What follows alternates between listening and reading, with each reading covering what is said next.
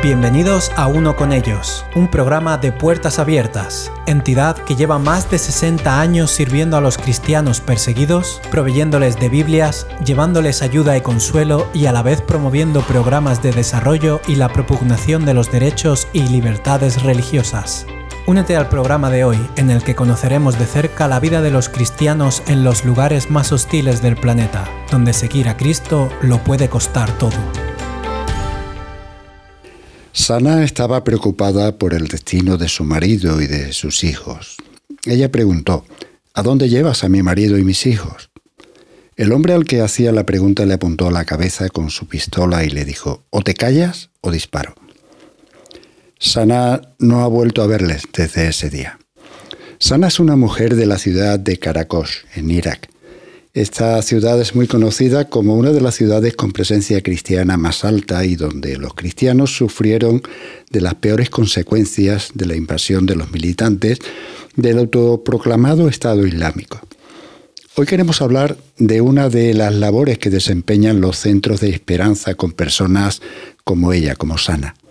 Personas que han sufrido a manos de ISIS como esclavos, prisioneros o han perdido incluso a seres queridos personas que han sufrido circunstancias del todo traumáticas. Hoy tenemos con nosotros a Ted Blake, director de Puertas Abiertas España, para ayudarnos a entender cuál es esta necesidad. Hola Ted, bienvenido. Pues gracias Paco. El tema de hoy es de suma importancia eh, los cristianos tienen muchas necesidades importantes y hoy vamos a tratar uno de esos temas que es eh, ese tema de la atención postraumática. Sana lleva casi siete años guardando ese secreto en su corazón por el miedo de que si ella sacara ese tema a la luz, podría afectar el destino de, de su marido y de sus hijos. Y por lo tanto, eh, ah, lo ha guardado en silencio durante todo este tiempo y creo que es una cosa que va a ser muy importante entender su historia y luego seguir hablando eh, de lo que es su situación y lo que ella ha sufrido. Siete años, siete años de silencio. Pero esta, esta es la historia de Sana y su familia.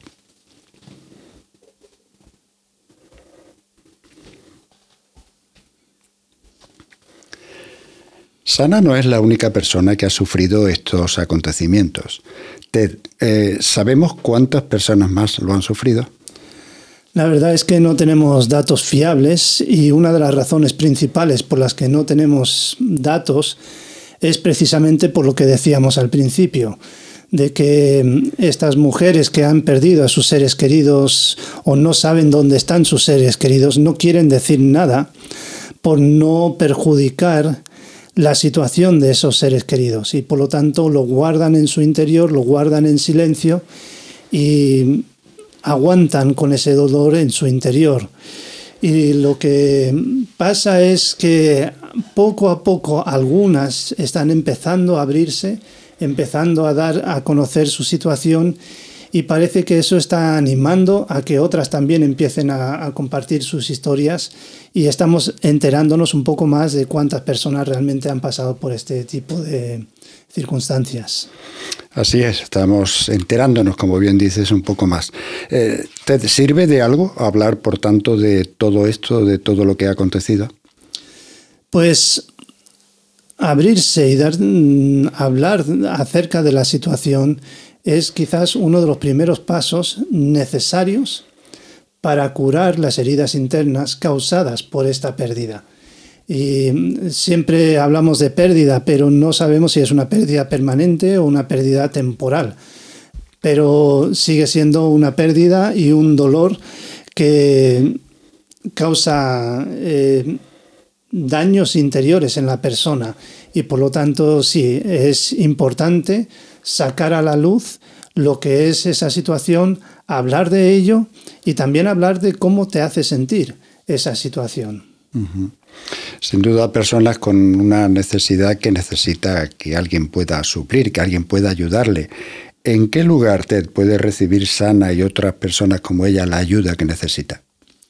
Pues tenemos un proyecto en lugares como Irak y Siria que es un trabajo junto con la iglesia local.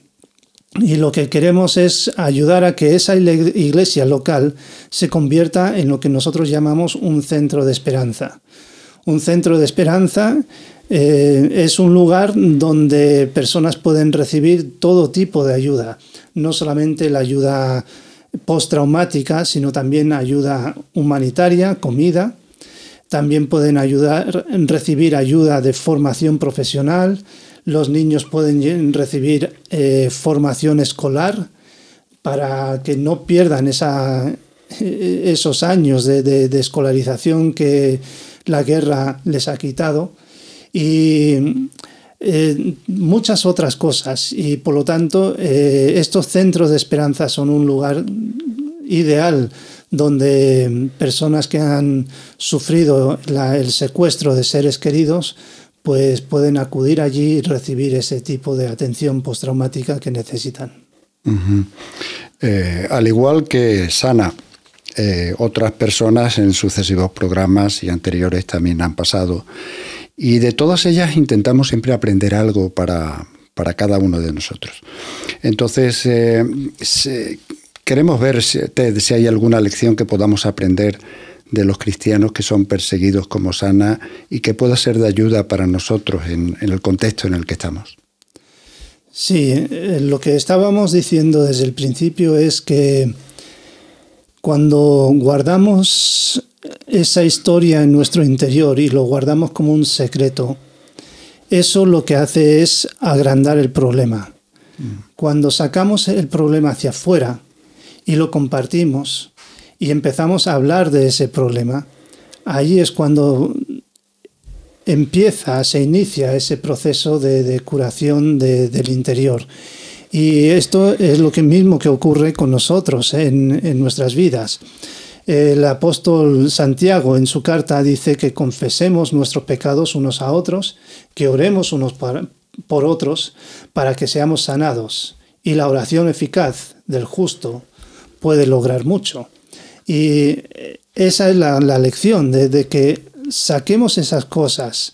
Y claro, el sufrir las consecuencias de un secuestro no es un pecado, no hay que confesar ningún pecado en este sentido. Pero sí es hablar de ese dolor que hay en el interior y sacarlo a la luz y empezar a hablar de ello. Y esta es la lección que yo creo que podemos aprender en, nuestra propia situación. Puede ser un pecado, puede ser alguna cosa que nos esté causando sufrimiento, pero el hecho de sacarlo a la luz y hablar de ello es un inicio de ese proceso de, curación. Sin duda una lección valiosa, Ted. Muchas gracias por ayudarnos a saber algo más sobre la labor de los centros de esperanza tanto en Irak como en Siria, y qué hacen ayudando a los cristianos a superar los traumas que han sufrido durante la guerra. El objetivo es que estas personas renueven su esperanza y también que puedan reconstruir sus vidas por medio de la gracia de Dios en ellos. Si quieres saber más sobre los centros de esperanza en Siria o quieres ser parte de la respuesta a la necesidad de los cristianos allí, visita nuestra página web puertasabiertas.org. Inmediatamente verás una imagen de la campaña Esperanza para Oriente Medio. Pincha en ella y te llevará a toda la información que necesitas. Y con esto nos despedimos hasta el siguiente programa. Recuerda que es vital que seas un compañero de oración de puertas abiertas. Si estás escuchando este programa y todavía no te has convertido en compañero de oración, te animo, te animamos a que visites nuestra página web, recuerdo, puertasabiertas.org y hagas clic en el botón que está en la esquina superior a la derecha que dice Suma. Puedes hacerte compañero de oración de la iglesia perseguida y recibirás información para saber cómo orar.